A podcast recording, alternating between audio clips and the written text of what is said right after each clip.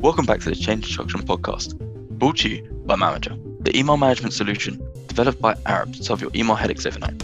It's Joseph here for Manager, and today we have a special episode to end the year with. Amy Hatton, Associate Editor at PM Today, chats with Mail Manager's very own Liam Jones, a Senior Client Manager, about reworks and the cost of ineffective communication, and much more. I'll pass it over to you, Amy, for the introductions.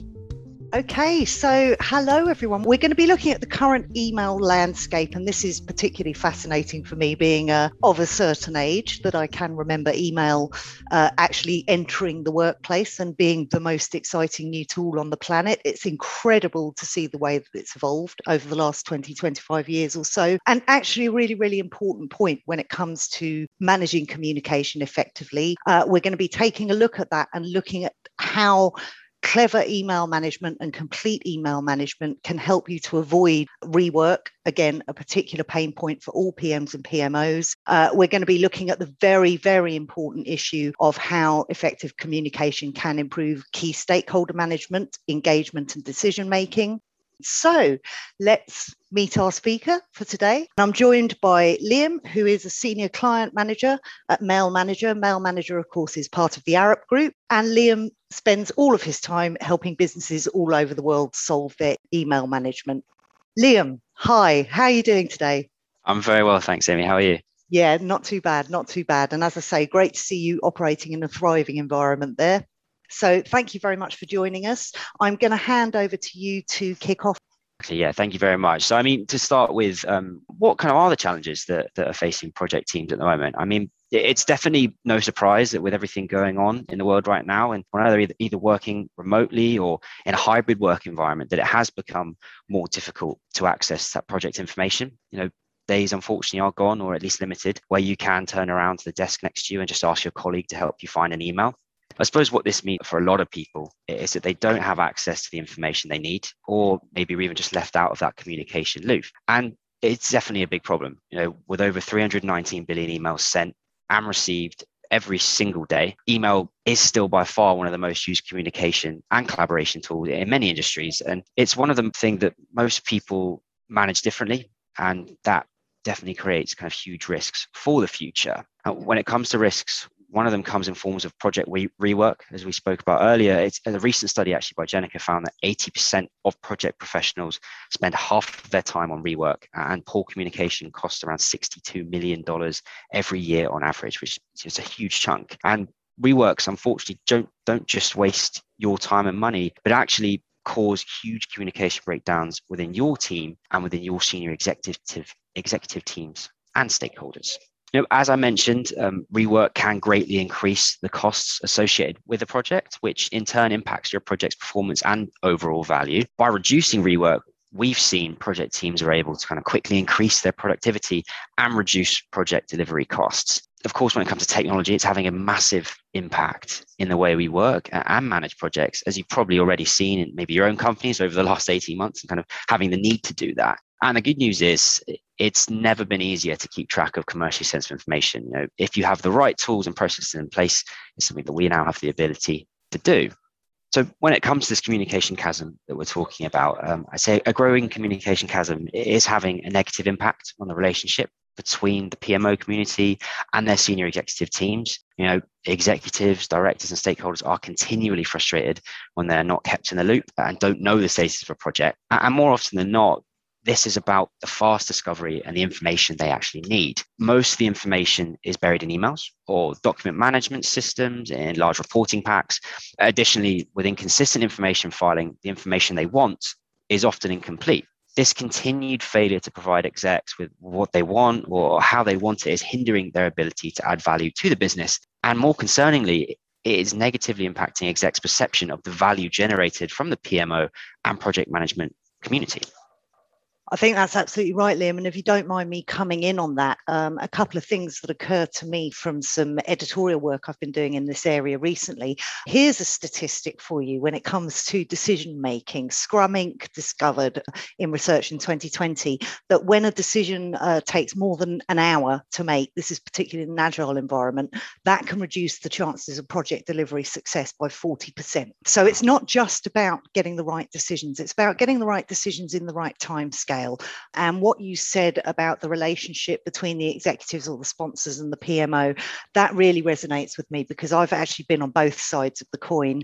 Uh, from the point of view of the PMO, if you can't get decisions made because communication is not effective, uh, that's incredibly frustrating because you're effectively paralyzed, aren't you? You can't move forward. You haven't got the uh, the decisions that you need, and you also can't get risks and escalations dealt with quickly, and that's really tricky. And from the executive perspective, for those of you on the webinar today who are sitting in the PMO seat, from the executive's perspective, it's incredibly frustrating when you are presented with information. You don't, of course, have the specialist outlook of the PMO. You're not on the front line every day. What you need is access to the right information that you need to make the decision you're being asked to make. And Liam, you've mentioned, you know, lengthy board packs, the embarrassment of being in a meeting and asked a question and nobody can answer it. Next thing you know, there's an argument going on around the board table. Nobody's getting the answers they need. It's a disaster. And that's what leads to this disastrous statistic that I mean, 80% of PMs spending half their time on rework. That's really not on as far as i'm concerned it's it's it's bordering on farcical so we really do need to address it and i think you're going to give us um, some views around how that can be done Exactly. And you know, when it comes to management in 2021, as we mentioned, things are changing. You know, it all kind of begs the question, how can the PMO community better manage their commercially sensitive information that's spread across inboxes? Being able to efficiently capture and manage all correspondence and making that information accessible to all, so no one is left out of the communication loop, is vital to avoiding delays, reworks, and project risk. When project information management is done well and excels, there's plenty of benefits. And in our experience, email is usually the missing piece to this puzzle. For example, documents are, typically managed effectively by most businesses, but critical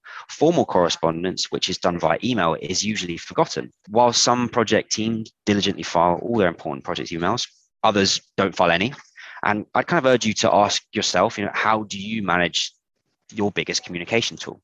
Well, and I, I, think that's an important point, Liam, because you know, in this day and age, we we all talk about uh, a single source of truth and joining our systems up and integration between all our different systems. And there's so many incredibly sophisticated PPM tools out there on the market, and yet that statistic 319 billion emails sent and received every day we're still defaulting to email as our main communication tool. And in fact, the reality is that that is a disparate system in itself. It's just, it's testament to, I think, to how human behavior and human psychology works. You, you default to what you feel comfortable with, and it only becomes a problem when it becomes a problem.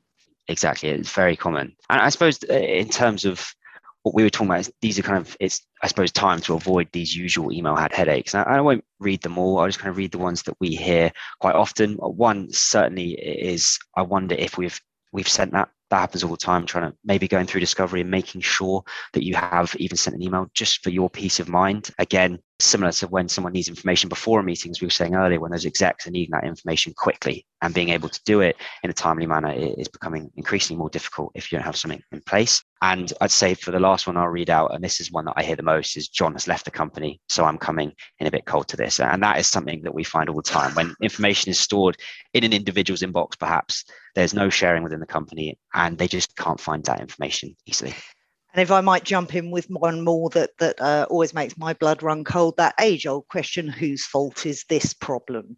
Who's caused this? I think there is a huge issue here around communication and accountability. And again, for those of you amongst our delegates who are representing, and I think most of you are PMOs or or um, or our project professionals in some capacity, you will know that when it all goes wrong and when that project doesn't deliver, you're having to explain why you're over time, why you're over budget, why you're having to rework things. Uh, it is going to be you that is in the firing line and it is not a pleasant experience and it can be so very different you can have your time to shine as PMO, or you can find yourself in the firing line because you are not able to demonstrate that actually this problem was beyond your control. Brilliant. Um, so now I wanted to kind of move on to, I suppose, the story of Mail Manager and how it actually came about. So, for those of you who perhaps haven't come across Arup before, um, Arup is a multidisciplinary engineering firm. Uh, we're headquartered here in London, but we do have offices all over the world. With some of our, I suppose, more well-known projects, uh, Sydney Opera House in Australia and Queensferry Crossing as well in Edinburgh. But Arup actually built Mail Manager around 10 years ago internally. And the main reason was that we just had no control over how our staff managed their emails. We did have some processes in place. We tried things like public folders, project email addresses, manually dragging and dropping to the server. But the problem was all of those processes relied on the individual to remember to do it and in turn decide on what is and what isn't important, which just didn't always happen. And really, the two main issues we had was people just didn't have up to date uh, information on their projects as a whole, especially as we mentioned just a second ago, if maybe someone was new on a project or even someone had left the business. And another big thing was risk. You know, for us, we had to retain data for up to 14 years after a project is finished in case of any claims of litigation. And there was a chance we could go back and find that data, but it would always be extremely time consuming to do so.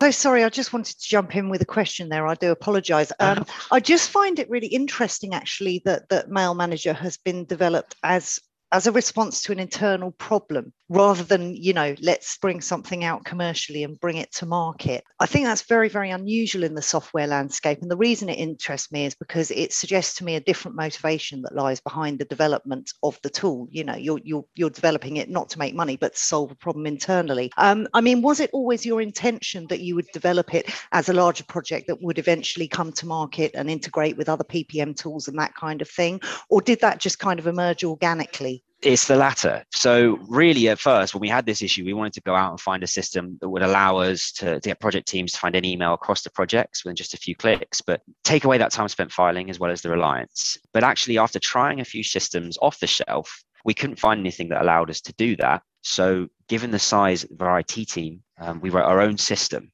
And as you were saying, Amy, the final piece of the puzzle, I suppose, is that it wasn't ever meant to be sold. It, it was just made for internal use. However, I'd say probably over the last five years now, um, Arup noticed there was a lot of interest in product email management, particularly with firms that, that they had worked with that had seen it in site meetings and so on. So that's when they actually decided to make it a commercial solution uh, available to other businesses. Okay, thank you. So I suppose in, in terms of the, the common problems we hear from our clients when it comes to email management, it's similar to what we've been saying before, you know, mainly a risk of losing sensitive information, uh, which is increasingly happening all the time as well as that time spent filing and searching, which is the main issue we had. You know, we had that risk, but also it was taking our PMs and fee earners a serious amount of time to find that information when they did need to come across it, as well as that lack of control. People not filing in a consistent manner, everyone's doing it differently. So even if you could find that information, you know, while John might file it one way, Sarah's filing it another, which makes it extremely difficult. And as well, that information locked in people's email inboxes. So if someone did leave the business, it was extremely hard to find those emails that were there. Well, I think that two things that jump out at me there. One is is your comment about you know John and Sarah filing their emails differently. I think um, we have to be realistic again about coming from my uh, my special interest and perspective in behavioural management you're never going to change that simply by asking people to do things differently. Email is such a, a, naturally integrated part of our lives now. It would be like asking somebody to sit and have a conversation in a different way. It's just not going to happen. That's not how human nature works. So a different solution has to come into play. And I think there is one issue, speaking from personal experience here, that that I would add to this list. You've touched on it perhaps, and that is the difficulty of resolving problems when you have a legacy issue in play. I'm reminded, for example, of um, my own time running international development projects. Uh, we had one really quite horrendous situation where we had raised funds to set up a large medical facility in a developing country. It had all been done, it had all been set up, it was all running, and all of a sudden we found ourselves in a land dispute we discovered that the building that we thought we owned legally was not owned legally. Uh, obviously, I won't mention the organisation, it was resolved in the end, but that kind of thing especially for a not for profit, can cause serious reputational, legal, and operational damage. And the problem was that we could not get a legacy trail of who had said what, what lawyers had been involved, etc., etc. It was an absolute nightmare. So I think recognizing the need to be on this right from the beginning and have that legacy trail of everything you're doing, it's that classic thing, isn't it? It doesn't become a problem until it becomes a problem. It doesn't it's when it comes to bite you that you suddenly think i wish i'd given this some some attention in the first place. So let's take a look maybe some different ways to do it. And uh, you're working with some quite big partners on on this aren't you? Certainly yeah. We've, we've got kind of a variety of clients you know, ranging from 10 to 50 employees and way past 100. It, it depends on whether everyone's got different needs, but I would say the tool is it's not just you know for for large clients. It, it's it's for everyone. I would. It say, can adapt sure. to an organisation of any level.